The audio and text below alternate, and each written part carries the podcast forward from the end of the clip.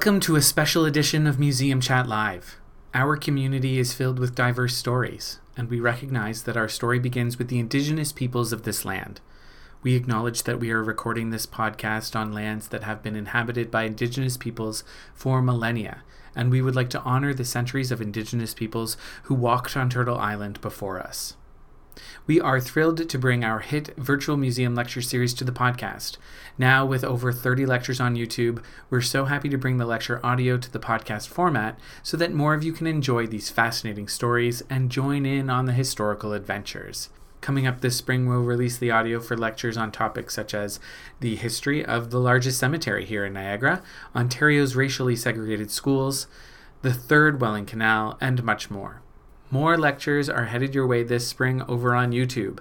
You can join in live or catch the lectures on our playlist afterwards. Subscribe to our YouTube channel. You'll find us at St. Catharines Museum so you don't miss any of the fun. For more information on the lecture series, the impressive guest list, and the lecture topics, please visit stcatharinesmuseum.ca. If you enjoy the lectures, our podcasts, and our programs, why not consider making a donation to the museum? Your donations help us to continue to provide the high quality and enjoyable programming that you have come to expect from us. We really appreciate any donation you're able to make.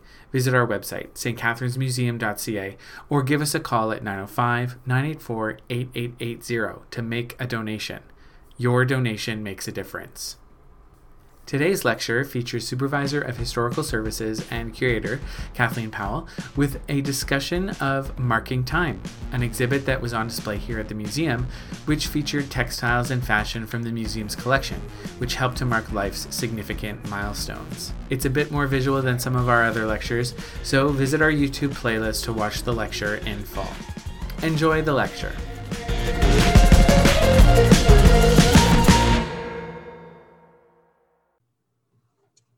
Encoding a memory in the brain is a biological event that is based on a sensory experience. Uh, the smell, the taste, touch, sound, sights of a particular time and place provide the building blocks of memory creation.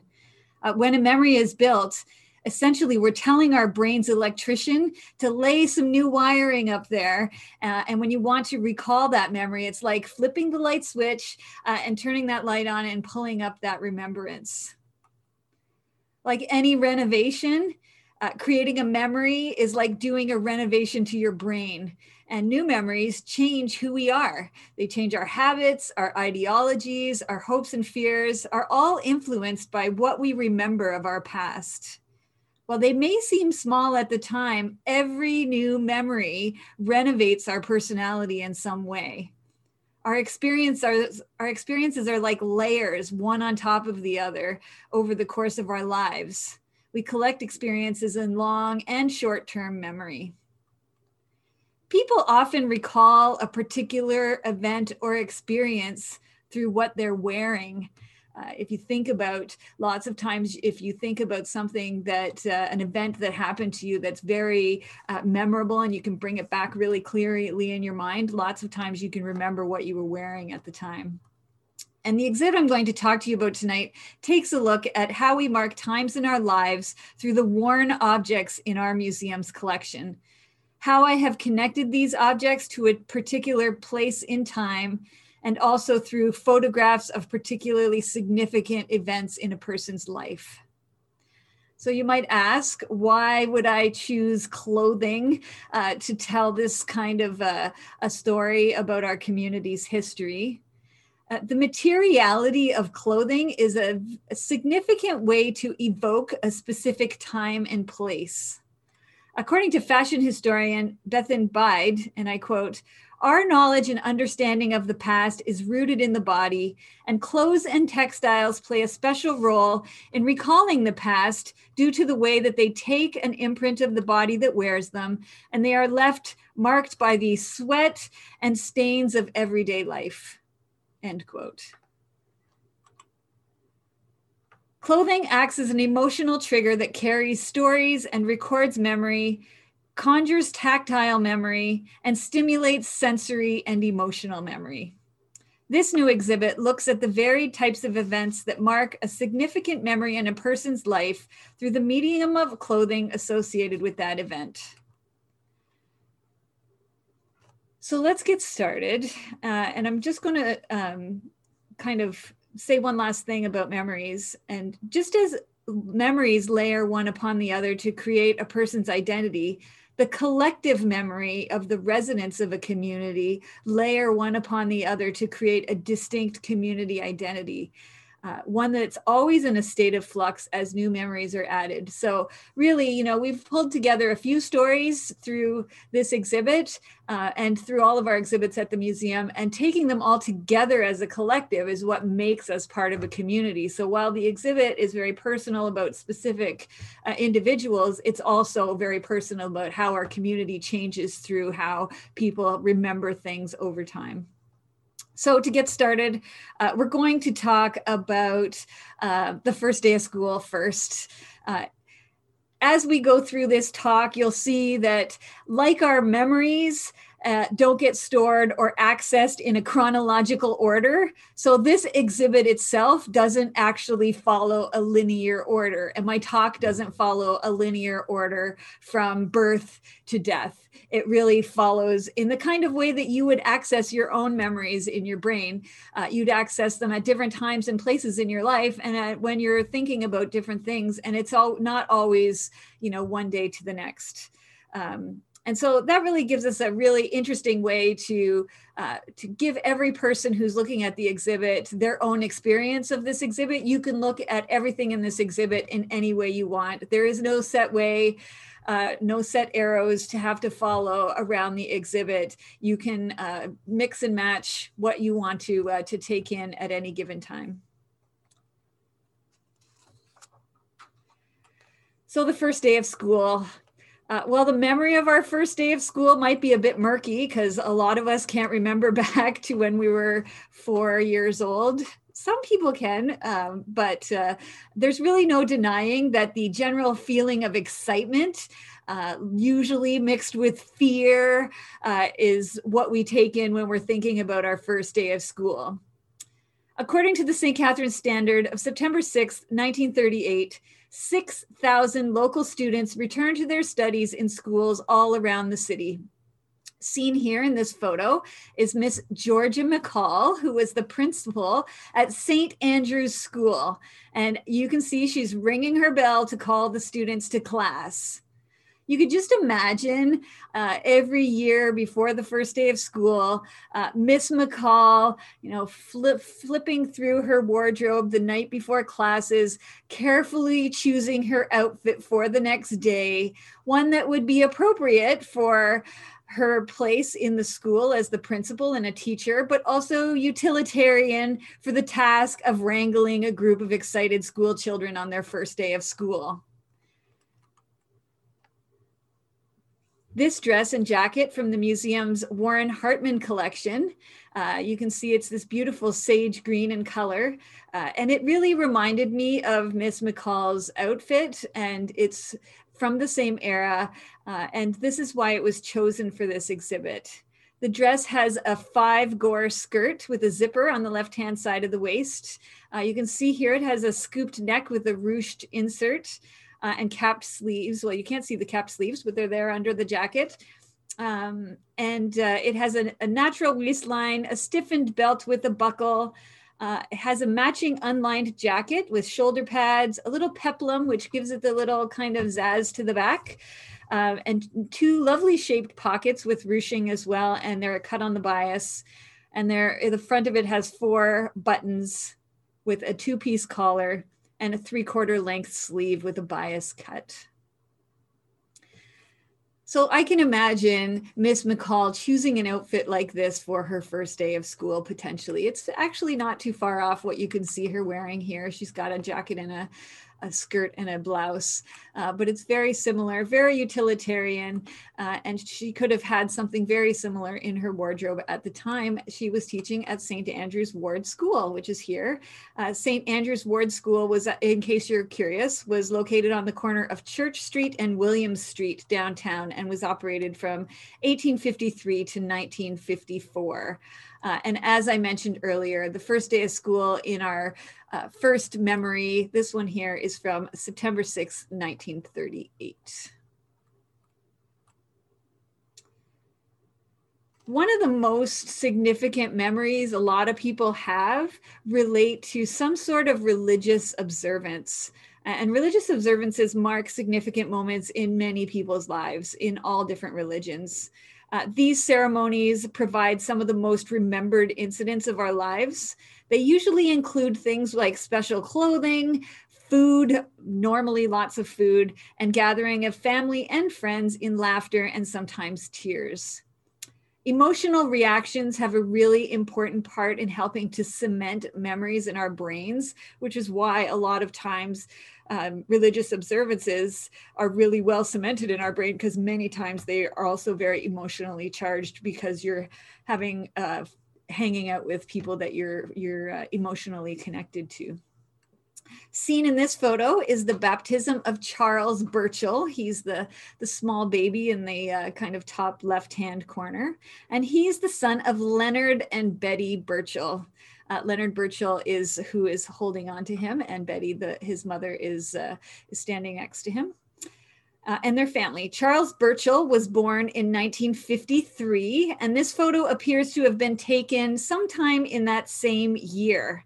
Charles' baptism took place at St. Andrew's Presbyterian Church in Port Dalhousie. Uh, and the baptismal font that's in this picture uh, will also be on display in our exhibit. Uh, and it was donated to the museum when the church, uh, now which was most recently St. Andrew's United Church, was closed in 2014. Uh, just a little history about Leonard, Leonard if you didn't already know. He was raised in St. Catharines, uh, became an Air Commodore. He ap- attended primary school at Connaught School, secondary at St. Catharines Collegiate, and post secondary at the Royal Military of College of Canada. He was commissioned into the Royal Canadian Air Force in 1937. And on April 14th, 1942, while flying a patrol southeast of Ceylon, he and his crew found and gave warning of a Japanese fleet foiling a surprise attack on the Allies. For his actions, he was awarded the Distinguished Flying Cross, uh, but sadly, he was also shot down during that same action, uh, and he sent, spent the remainder of the war as a prisoner of war in Japan. Following the war, he was a member of the prosecution team at the war crimes trials in Japan. And in August 1950, for his service, he was made an officer of the American Legion of Merit. Uh, Leonard Birchall continued to serve after the war as Chief Air Operations in the Royal Canadian Air Force and Commandant of the Royal Military College, uh, and continued to serve until 1968 when he was released from the Canadian Forces. Uh, he went on to join York University as the executive officer of the Faculty of Administration, uh, and he served in that position until he retired in 1982. He was also an honorary colonel in the 400th Air Reserve Squadron uh, and received honorary degrees, Doctor of Military Science at the Military College in 1980, and an honorary degree, Doctor of Law from York University in 1982. So he was awarded all kinds of things. And in 1989, he was also awarded the award, the Order of Ontario. And because of the number of years of service, he was able to get five bars on his Canadian Forces decoration, which is quite a feat if you uh, choose to uh, to Google that and take a look at it. In 2000, he was inducted as a member of the Order of Canada. And in 2001, he was inducted into the Canadian Aviation Hall of Fame. But on top of all of that, he was also a father, as you can see in this photo here, to Sharon, who is the, the young girl standing in the front, Judith, oh, sorry, Sharon, who is the young girl st- standing to the, uh, the right of the photo, and uh, Judith, who is the young girl that's standing in the front uh, with the hat with the braids coming down from it. And to young boy Charles, who is having his christening on this day christenings of course always have the most of the time have the person who is having their baptism dressed in some sort of white lots of times flowy outfit kind of like a dress well it is a dress essentially. And this was no different um, we don't have Charles Birchall's christening gown, which would have been nice to have in our collection, but we do have one that looks very similar to the one that's in the picture. Uh, this one here is the christening gown that belonged to the Darker family, who was a family in St. Catharines. It's a beautiful christening gown. Uh, as you can see, it has pleating um, that goes in both directions, horizontal and um, vertical, down the entire length of the front of the christening gown with lace trim on both sides of the pleating. It has a beautiful high round collar right at the top for going around the baby's neck. Uh, and long sleeves trimmed with lace and mother of pearl buttons down the back uh, with a ruffled hem uh, also with trimmed with lace. This is a beautiful example of a christening gown, very similar to what would have been worn by Charles Birchall and possibly what would have been worn by potentially anyone else out there who was having, having their baptism. Um, I know personally, our family has a family uh, baptism gown that has been through many of the children in our family over the years, and it certainly has helped to cement that experience in the um, the family's uh, history as we go through. And no doubt it was the same for the Darker family who owned this christening gown, as well as for the Birchall family who were in the original picture. Of course, we have to talk about birthdays if we're going to talk about marking time. This is essentially what marking time is all about. Uh, marking your date of birth is the epitome of marking time, uh, as it basically just marks one more calendar year has passed in your life. Uh, in our memories, birthdays stand out for their joyful times, uh, usually new clothes, lots of times cake and candles, family and friends, and most of the time includes presents for most people.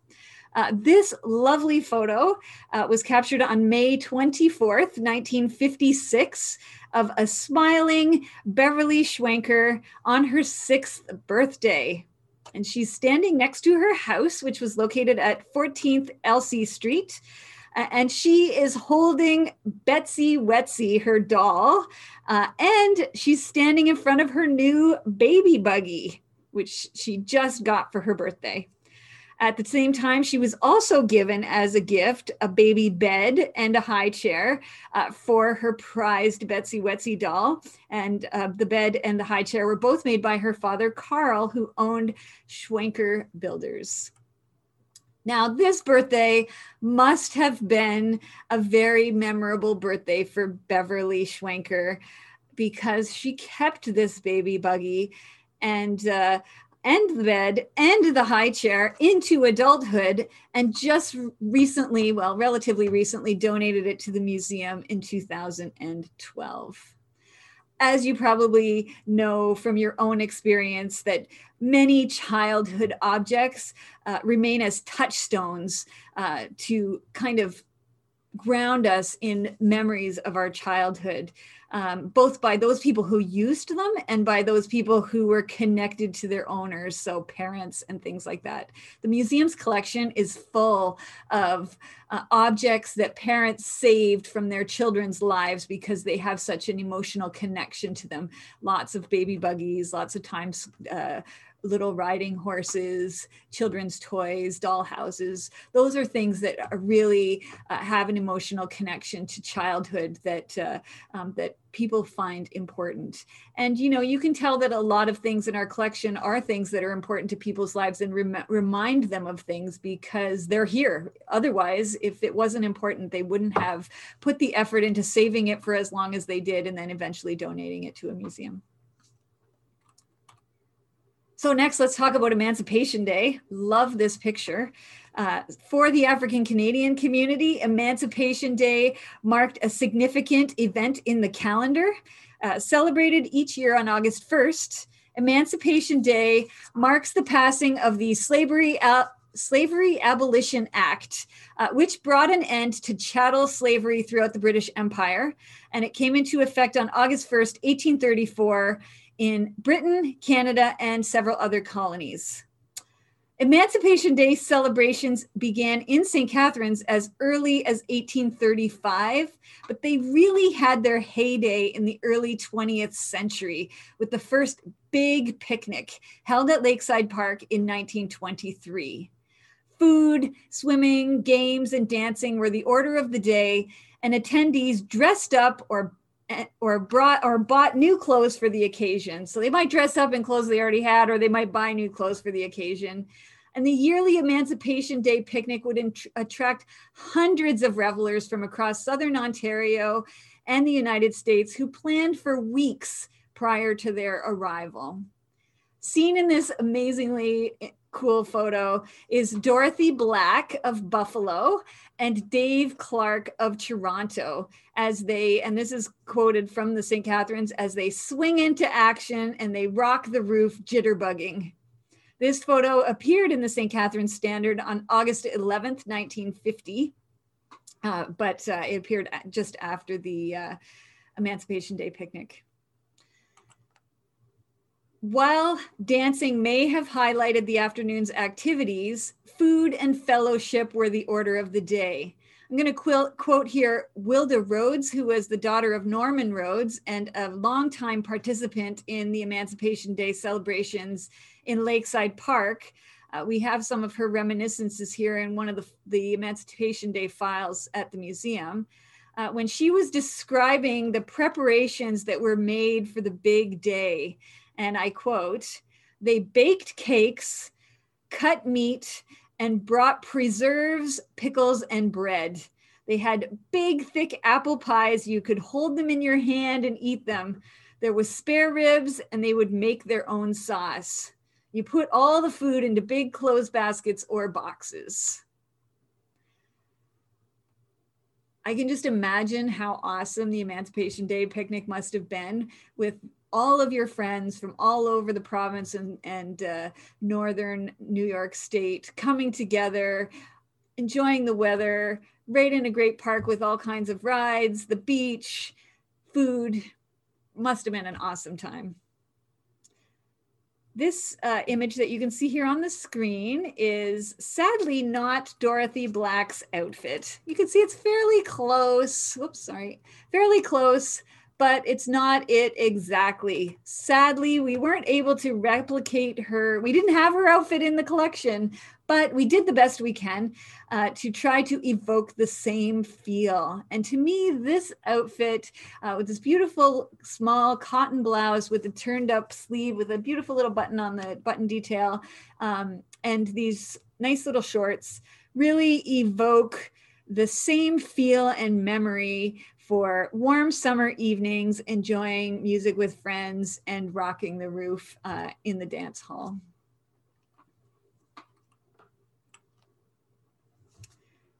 So there's really no question that going to war is a life-changing experience. Uh, in most instances, war service represents a watershed moment in a person's life where memories of your life before and memories of your life after the war hold a distinct place in a chronology. This gent here that's on the left hand side in the uniform is Walter Harry Bombay, who was born in St. Catharines on August 3rd, 1924. During the Second World War, Walter was a part of the Royal Canadian Naval Volunteer Reserve, and he served as a gunner on board the HMCS Guelph, which was a Flower class corvette. The HMCS Guelph was one of a number of Royal Canadian Navy vessels who participated in the Battle of the Atlantic uh, in an effort to control key shipping routes between Europe and North America, and who served as escort to merchant convoys across the Atlantic. Following the war, Walter married and bought a house at 9 Ingram Place he got a job at McKinnon's and he worked there for 37 years, retiring in 1982. He raised a family and he was a member of the Royal Canadian Legion. Walter died at the Shaver Hospital on September 24th, 1999, in his 76th year this slide, you can see his uniform from his time in the Navy. Uh, sadly, it's not the exact same uniform that is here in this picture. He would have had uh, both the dark colored uniform and a white uniform, as you can see here. Um, and it's interesting, this uniform, that uh, it's very small, very slight. Uh, and you get a kind of a feel when you're standing next to this mannequin of uh, Alex's uh, um, sorry, Walter's uh, height and size. Um, but if you go back and you look at the original picture and you look at the rakish way that he's wearing his hat and how he's got his arm just draped right over his buddy, you can really get a feel for his personality. Um, this uniform is in excellent condition. He obviously cherished the uniform later in life.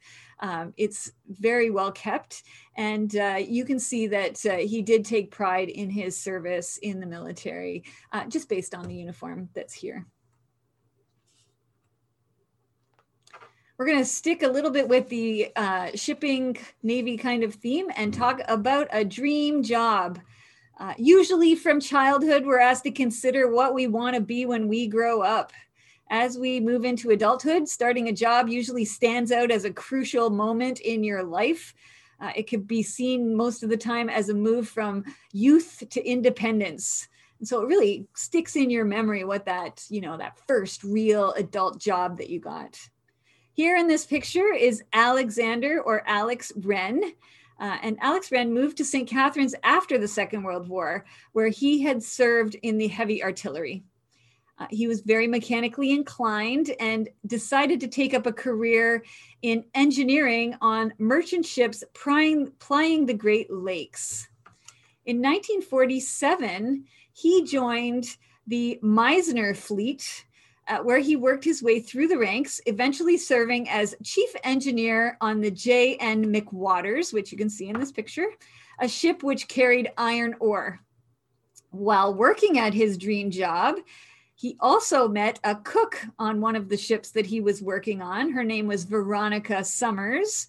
Uh, and they met on board the ship. And eventually, while they got to know each other uh, in that time, they eventually married in 1950.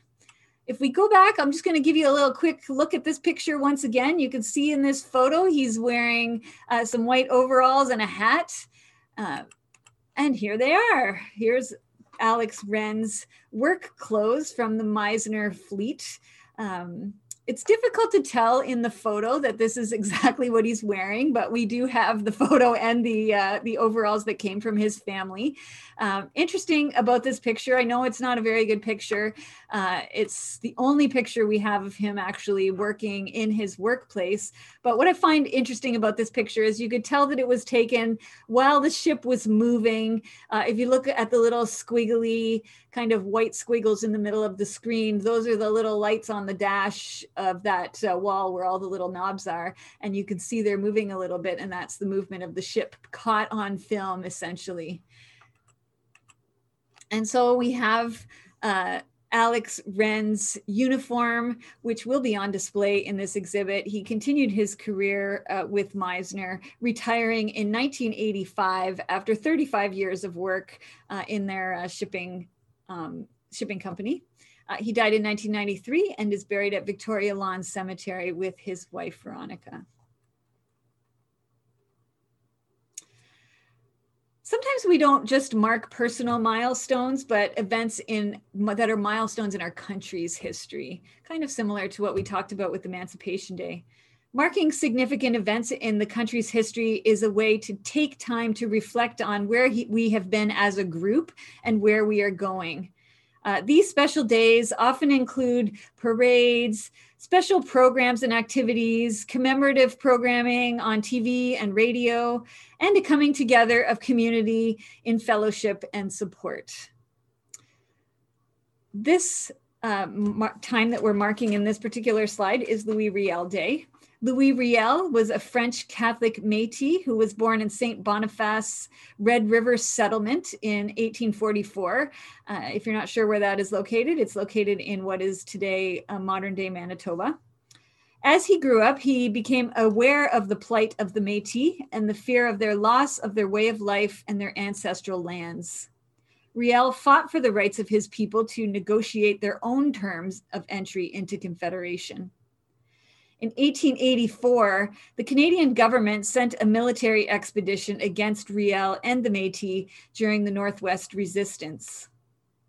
The story is much more complicated than this, but to keep it short for this presentation, that's uh, the kind of shortened version. Riel eventually surrendered and was tried for treason by a Protestant, non Aboriginal jury who found him guilty.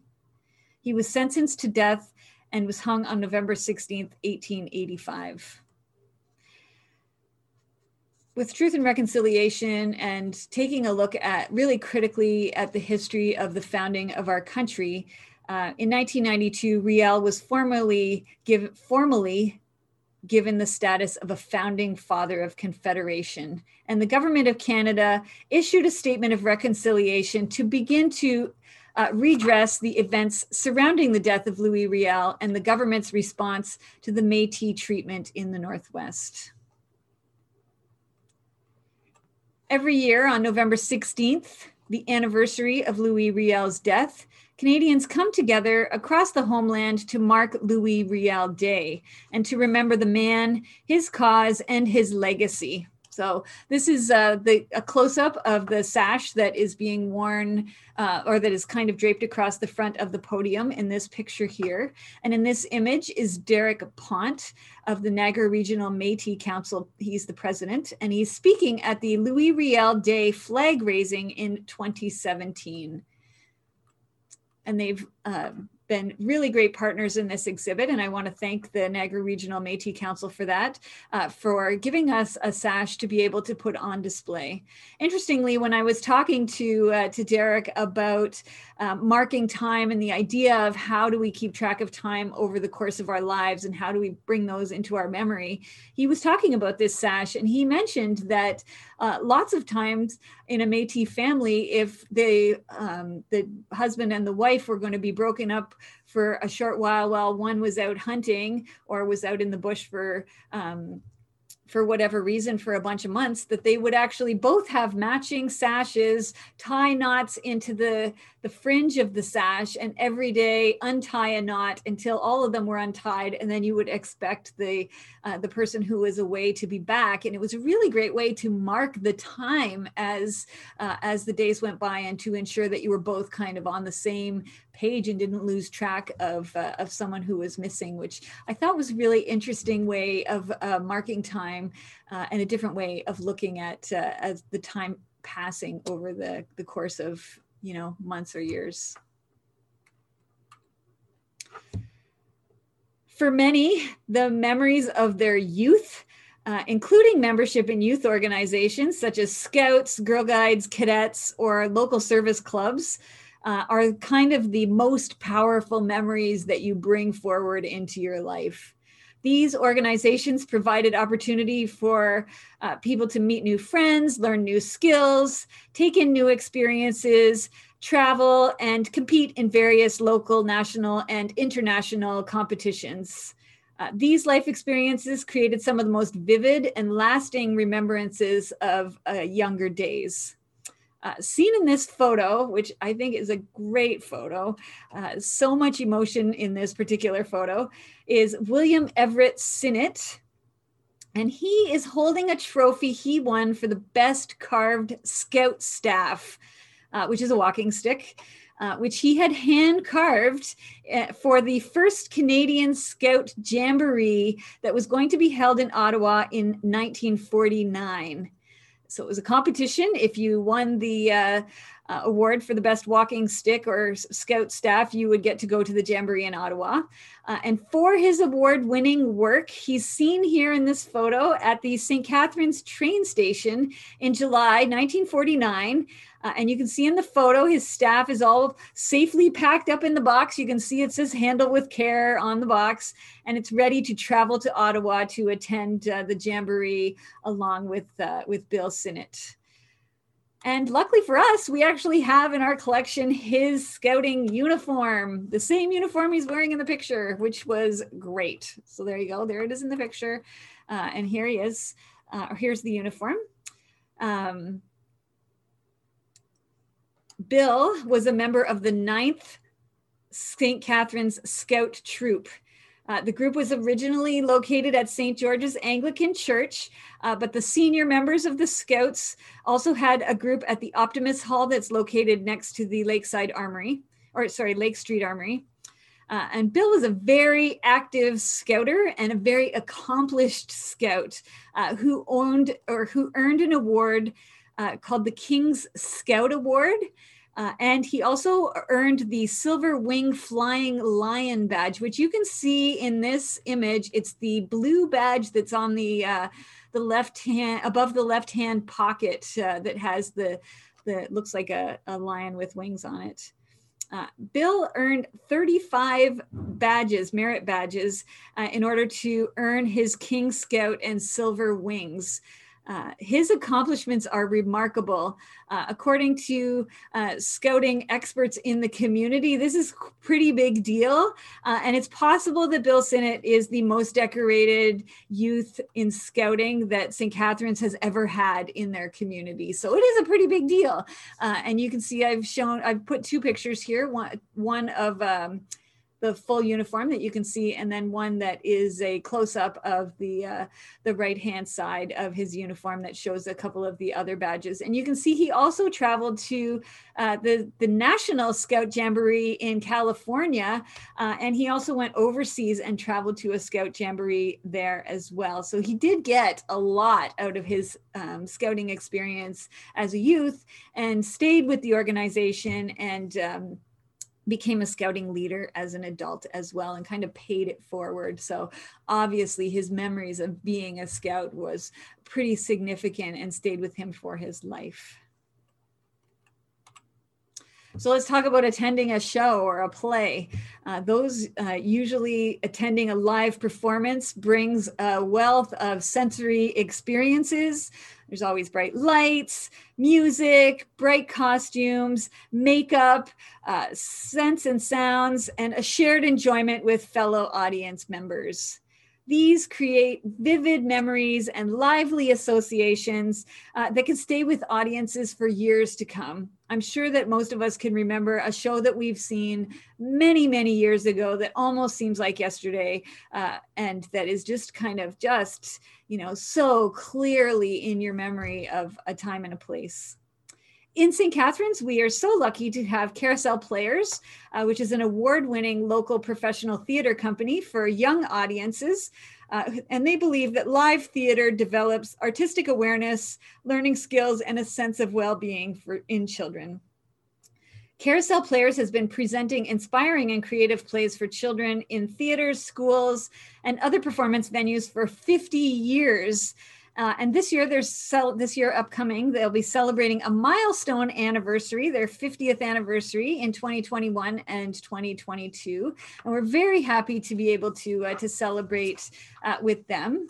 And part of that will be having on display this beautiful costume uh, that was worn by the lead character, whose name was Simon, in the 2017 play Boys, Girls, and Other Mythological Creatures, that was written by Mark Crawford, and which follows a young person named Simon. Simon, who is fond of playing dress up while making up adventures with their new neighbor, Abby. And this uh, original picture that I showed here is part of the play. And there's Abby and Simon. Um, and we're very happy to uh, be able to display this costume and that photo uh, courtesy of Carousel Players uh, and to help them celebrate their anniversary next year. Achieving success in whatever we do usually also helps to create powerful memories. Uh, chemical reactions in our brains help to create strong neural connections that cement memories for recall at a later date. One of these chemicals is called dopamine, uh, and it's a neurotransmitter that is released when we achieve big success. Uh, and dopamine also helps our brains to create long-term memories. So dopamine kind of has two uh, two uses in this particular case. So if you are in an athletic competition and you do really great, usually your brain or your body releases dopamine, but then at the same time, dopamine helps to cement these memories into long-term memories. There's no question at all that uh, reaching the elite level in a sport uh, takes a significant amount of time, a lot of energy and commitment, and that winning at that top level can be life changing and emotional. It creates a lot of memories that way. The feeling of standing on the top of the podium in a sport is unforgettable. And in St. Catharines, we have so many examples of excellence in sport uh, that it was difficult. I had to narrow it down of who we were going to feature in this exhibit. And I narrowed it down to two. Uh, one is uh, uh this particular object here. Um, and oh, let me go forward here. Oh, I don't think, oh, I missed a picture. I'm sorry. You'll have to come and see it in the exhibit, but uh, seen here are the uh, the robes that were worn by Larry Demchuk, and Larry was a local athlete and a boxer. And Larry won the Golden Gloves Award in 1965 after competing at a boxing event in New York. He was the first St. Catharines resident to win this award. Larry Demchuk was 16 years old at the time of his win. So he had this, uh, we have a great picture, which you can come and see in the exhibit of him holding up these robes and he's wearing the, uh, the shorts that will be uh, on display.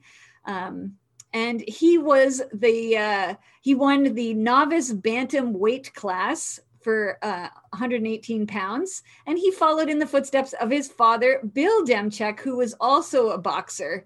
And in the picture, he's so happy and so excited. And obviously this was an important moment in his life because his family kept this he kept it and his family kept the robes and the uh, the shorts and eventually donated the those and the photo that goes with it to the um, to the museum uh, for our collection.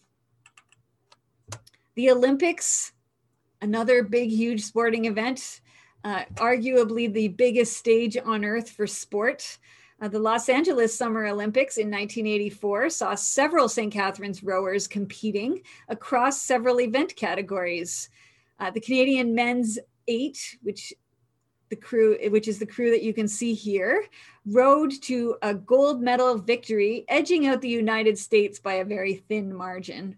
Uh, we also have the uh, the shell, the rowing shell that they rowed in that uh, particular race. But you can see here's the whole team right here. Um, and on, in our display, we will have uh, the polo shirt and shorts that were worn by Mark Evans in this picture, uh, which made up a part of the Olympic uniform for the Canadian crews that were over in, uh, or that were in Los Angeles for this particular Olympic event. The members of the 1984 men's eight rowing team were Blair Horn, Dean Crawford, uh, J. Michael Evans, Paul Steele, Grant Main, Mark Evans, Kevin Neufeld, Pat Turner, and Brian McMahon, who is the coxie. He's actually on the very far left, Brian McMahon.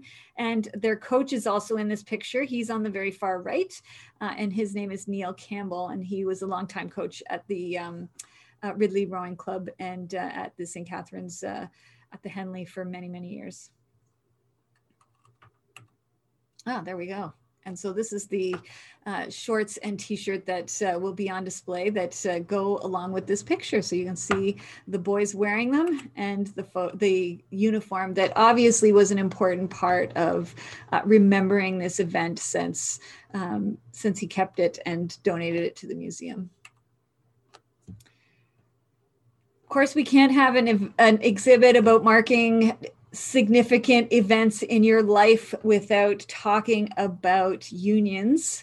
Uh, no matter the nature of the union, there's no question that weddings are some of the most memorable events in people's lives. Uh, the gathering of family and friends in support of two people who have chosen to spend their lives together leaves an indelible impression on our memories. As reported in the Standard, at 10:30 a.m. on a lovely Thursday morning, June 10th, 1926, a quiet ceremony took place at St. George's Church. Hilda Eleanor, daughter of Mr. and Mrs. John Matheson, became the bride of Frank Edward Poynton. The bride wore an Indian lace veil over white crepe de chine dress. She carried a bouquet of white carnations and lily of the valley. Frank Poynton, who we saw in this picture here, and that's his wife, Eleanor, uh, wearing this dress. Frank Poynton was the very first employee of the Lightning Fastener Company as the secretary treasurer. And he eventually moved to basically be the top of the, uh, um, the food chain at the Lightning Fastener Company and a member of the board of directors until his retirement in 1965. And here they are on their wedding day, uh, posing for photos in their backyard of their home. And of course, we have Eleanor's wedding dress in our collection. It's a beautiful dress, amazing condition. Uh, it's not as white as it was originally, which is what happens to uh, um, white dress, white satin or silk dresses over time. Um, but uh, it's still in amazing condition, and we're lucky to be able to have it here. And you can still feel uh, how Eleanor felt at her wedding just by looking at the dress the invitation that we have in our collection for the Croche de Gace wedding, printed on a lovely vellum paper with a decal edge, invited guests to share in the joy of the marriage of Sheila Gale de Gace to John, David John Croche on Saturday, May 31st, 1980 at 3 p.m. at Christ Lutheran Church. And here they are in their photo, uh, posing for wedding pictures uh, in a forest scene somewhere. And we have the, the wedding dress in our collection, which is amazing. It's a beautiful dress, as you can see here. The dress is Chantilly lace with a clean, Queen Anne neckline, a fitted bodice, bishop sleeves, and, and an empire waistline. The skirt is centered with sheer pleating and a, a chapel length built in train, which you can't really see very well in this picture, but uh, it does have a little bit of a train on the back. The veil, which you see here, included a lace cap, which held a lace cathedral length laced edged veil. And the bride's bouquet, as you saw in this picture, uh, included white daisies, yellow silk roses, ivy, and baby's breath it's amazing that you take a look at uh, an outfit. It looks, you know, kind of lifeless when you see it on a mannequin here, but being able to see the the outfit along with the people wearing them really brings to life the emotion and the attachment to those outfits and really kind of shows you why clothing has such an emotional attachment for people because the emotions that those people have while they're wearing those clothes almost like imbue them and uh, really leave those memories uh, as they go through the rest of their lives. Transitions are oftentimes the most memorable events in a person's life. Uh, moving from a formal study program to the working world uh, usually marks a significant change in status. Um, and attending a ceremony conferring a diploma or a degree caps off success as a student and anticipates a new chapter in life. Graduates are usually surrounded by family and friends as they celebrate this end to their academic life. As you can see here in this really great picture of uh, nurses from the Mack Nursing School class of 1964. Uh, the St. Catharines Training School and Nurses Home was started by Dr. Theophilus Mack in 1873, and with its first graduating class of six nurses in 1879. On October 24, 1881, Dr. Mack died, and to honor him, the school was renamed the Mack Training School for Nurses. In 1957, the first male nurses graduated from the school. In 1967, the program became affiliated with the regional schools of nursing and came under the jurisdiction of the Ministry of Health. It was renamed, renamed Mack School of Nursing at that time. In 1973, all nursing schools in Ontario fell under the jurisdiction of the Ministry of Colleges and Universities, and the Mack School became the Niagara College Nursing Diploma. 1974 saw the last graduates at the Mack School of Nursing. And we're very, very lucky at the museum here to have the Mack Nursing collection uh, in our um, that was recently donated to the museum, and it's part of uh, one of our larger collections here. Uh, and this picture in, is a part of that, which includes the class of 1964 and these graduates getting their cap uh, at their capping ceremony. And on display will be a uniform from the Mack, uh, from the exact same era, same uniform that these girls are wearing. It's, we won't have the cap on display. Um, but you can just imagine how these girls felt pressing their crisp white apron and their striped uniform for that first day on the job. I should actually say how these girls and guys felt because uh, both girls, uh, men and women, were graduated from the uh, the class of 1964, as you can see in this image. And you can see they're having a great time. Obviously, uh, there is a great emotional attachment to their graduation. So, of course, we can't forget, uh, as St. Catharines people, that uh, uh, as the season turns to fall in Niagara, our memories often take us to fall festivals like the Grape and Wine Festival. This iconic festival lives in the memory of many local individuals who have enjoyed concerts, parades, and events related to our local viticulture industry. The Grape and Wine Festival began in 1952 with the mission of putting Niagara's grape and wine industry on the map. The 10 day festival has traditionally included a grand parade, a children's Pied Piper parade, food and wine tastings, winery tours, celebrity speakers, and musical performers. Of course, this year was a little bit different, but uh, this is uh, how the Grape and Wine Festival has looked in the past and will hopefully look again uh, in the very near future. But every year, the Grape and Wine industry, or the Grape and Wine Festival, um, choose their festival royalty. Festival royalty are crowned and they represent excellence in the grape and wine industry. In this photo, you can see there they are, the, the festival royalty.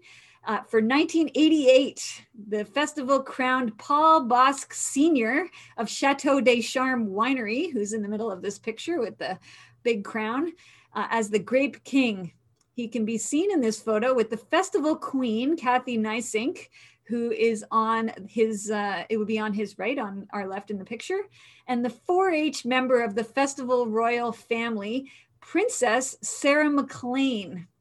And then, of course, they're here with Mr. Grape, who's hanging himself out of the side of the uh, St. Catharines Transit bus. Um, and uh, he was the longtime mascot of the Grape and Wine Festival. Mr. Grape is also uh, part of our collection. He won't be on display for this exhibit, but uh, we have had him on display in the past, and I'm sure we will again. Uh, he's very beloved uh, part of Grape and Wine history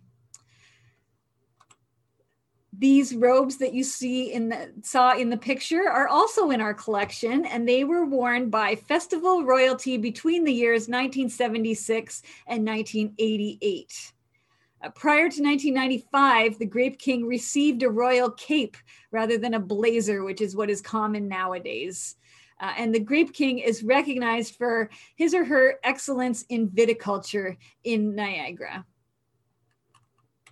Another festival that uh, has very long association and that really brings back great memories in Niagara is the Niagara Folk Arts Multicultural Festival, which is Canada's oldest continuing continually running heritage festival. The festival is a colorful and eclectic mix of events, open houses, concerts, art events, and food. Every year, many ethnocultural organizations appoint representatives of their clubs through pageants. And in 1976, as seen in this photo, is Diane Avedisian, who was appointed the ambassador for the Armenian Club. And she wore this beautiful pink dress, as you can see here, a sash and a tiara. Um, I think in this photo, oh no, not in this photo, but she also had a little purse that matched her dress. It was beautiful. And she wore these as she carried out her duties in the role of ambassador for the Armenian Club. Diane obviously felt like this was a significant event in her life as she kept this dress and the sash and the purse as a memento of this memorable event, along with a scrapbook of photos and memories, and was very, very generous in. Uh, giving donating the dress to the collection at the museum here uh, as well as the uh, the scrapbook and allowed us to uh, to have images uh, copies of the images from the photo album and here's the dress. It will be on display. It's beautiful dress. It's of its time from 1976, uh, very pink and silver. Um, and uh, the sash that's here. it's a really great look at a pageant of that era. Um, and hopefully you'll come to the exhibit and have a look at it uh, because it's a really great example um, of that kind of memory making from the Niagara Folk Arts Festival. As we move through life, lots of times looking back on professional portraits, either school pictures or family photo sessions remind us of a time and a place in our lives. In fact, it's become fashionable recently to recreate your family photos from childhood as adults, um, which we haven't done in this exhibit, but I uh, encourage you to do that and uh, share them with us if you wish. Um, but thinking back on taking your family portraits or your own personal professional portraits, um, usually that included picking your favorite outfit, uh, having your hair styled, looking, you know, directly into the lens and smiling and hoping to capture your likeness on film uh, and capture that moment in time uh, for the future. This picture is Helen Stanley Smith. Uh, she was born on February 28, 1904 to Mr. and Mrs. Stanley Smith of 35 Church Street in St. Catharines. Uh, Helen attended the Robertson School and later graduated from the University of Toronto in 1926 with a Bachelor of Arts degree in Modern Languages. And during the Second World War, Helen was active in the transport division of the local branch of the Canadian Red Cross and the Women's Auxiliary of the 10th, 10th Field Battery. Helen was married or married Edward Frank McCordick, son of Colonel and Mrs. Frank McCordick, on September 14th, 1929. Uh, so she was in a very military family. She married into a very military family. Uh, but here she's probably about 10 years old in this picture in this beautiful lace dress. Uh, Helen uh, died on April 13th, 1997, and is buried at Victoria Lawn Cemetery with her husband, uh, Edward Frank McCordick. Uh, but this dress, here it is here, uh, must have been a favorite as it stayed in the in her family um, for many years and was just recently donated in two, 2017 along with her portrait wearing the dress. Uh, it's in excellent condition still, considering that uh, the photo was taken, um, you know, at the very uh, um, early part of the First World War. So it's been around for over a hundred years. Um, but it's a beautiful dress and uh, clearly was well worn because there's some patches and different places that it had to be fixed up. But uh, it's also in excellent condition and uh, clearly has had ongoing memories for this family.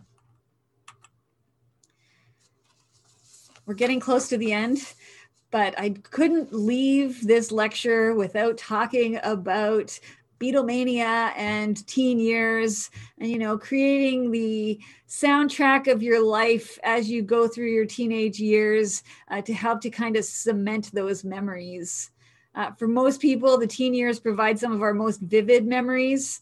Favorite clothes, our friends, and the adventures that were shared uh, hanging out at the movies, and most notably, the music, like I said, that provides the soundtrack of our lives and provided layers to those teen memories. Those who came of age in the 1960s would have had a hard time escaping from the Beatlemania that gripped the music world, beginning in 1963 and continuing until 1967. As you can see in this photo, the Beatles phenomenon gripped St. Catharines in June 1964 when the Capitol Theater on St. Paul Street screened the Beatles' feature film, A Hard Day's Night. The film portrays the band as a group of likable guys who are just looking for some peace and quiet from their rabid fans, the press, and authority figures the, gra- the crowd who gathered to screen the movie in 1964 uh, personified some of the fans in the movie with screaming and excitement part of the experience. As you can see from these uh, these two girls who are screaming although you can see that the uh, the boy that's sitting between them is not partaking in the uh, uh, Beatlemania that's going on. Um, but uh, the St. Catharines Standard took a number of photos similar to this uh, with screaming crowds uh, ready to screen the movie. Uh, the accompanying album was a huge hit uh, with the title track on the album, the uh, A Hard Day's Night, won a Grammy Award for Best Performance by a Vocal Group. The movie itself was also nominated for two Academy Awards um, for Best Score and um, I think Best Screenplay. A popular fashion item from that period, which you can actually see these girls wearing, um, has been the sweater and the sweater set. Um, very similar to the girls in the photo. Uh, this pink sweater set takes us back to the days of the Beatles, movies with friends, and the British invasion.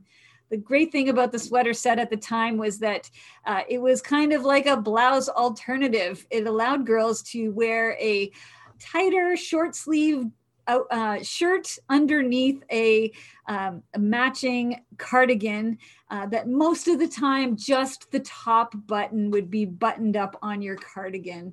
Uh, also, sometimes the girls would wear them with the sleeves not with their arms not inside the sleeves with a little clip at the top almost like a cape uh, to uh, to cover up their a little bit tighter shirt that they had underneath but also to still remain demure. But the sweater set has been with us for decades um, but it was at the height of fashion at the same time that a hard day's night was gripping uh, the movie theaters across the country uh, in 1964 Sadly, I don't have time to show you every single item uh, and photo that we're going to have on display in our new exhibit.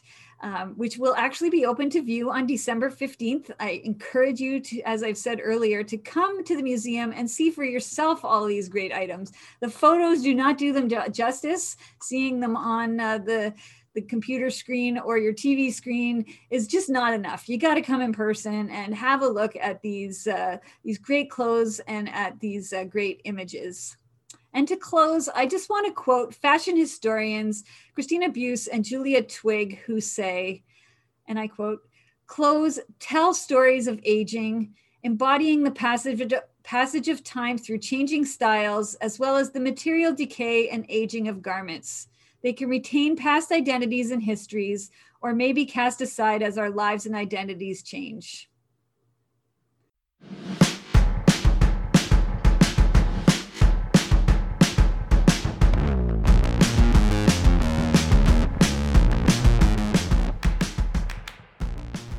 Hi, it's Adrian again. We really hope you enjoyed the lecture. If you have any questions, feel free to reach out to us via our social media channels or at museum at stcatharines.ca. More lectures are headed your way this spring, so don't forget to subscribe to our YouTube channel. You'll find us under St. Catharines Museum. For details and to register for the series, please visit our website, stcatharinesmuseum.ca. If you enjoy the lectures, why not consider making a donation to the museum? Your donations help us to continue to provide the high quality and enjoyable programming that you have come to expect from us. We really appreciate any donation you're able to make. Visit our website, stcatharinesmuseum.ca, or give us a call at 905 984 8880 to make a donation. Your donation makes a difference. Next time on VMLS Via Podcast, visiting abolitionists with special guest Rochelle Bush. Thanks for listening. The virtual museum lecture series is presented by the St. Catharines Museum and Welland Canal Center.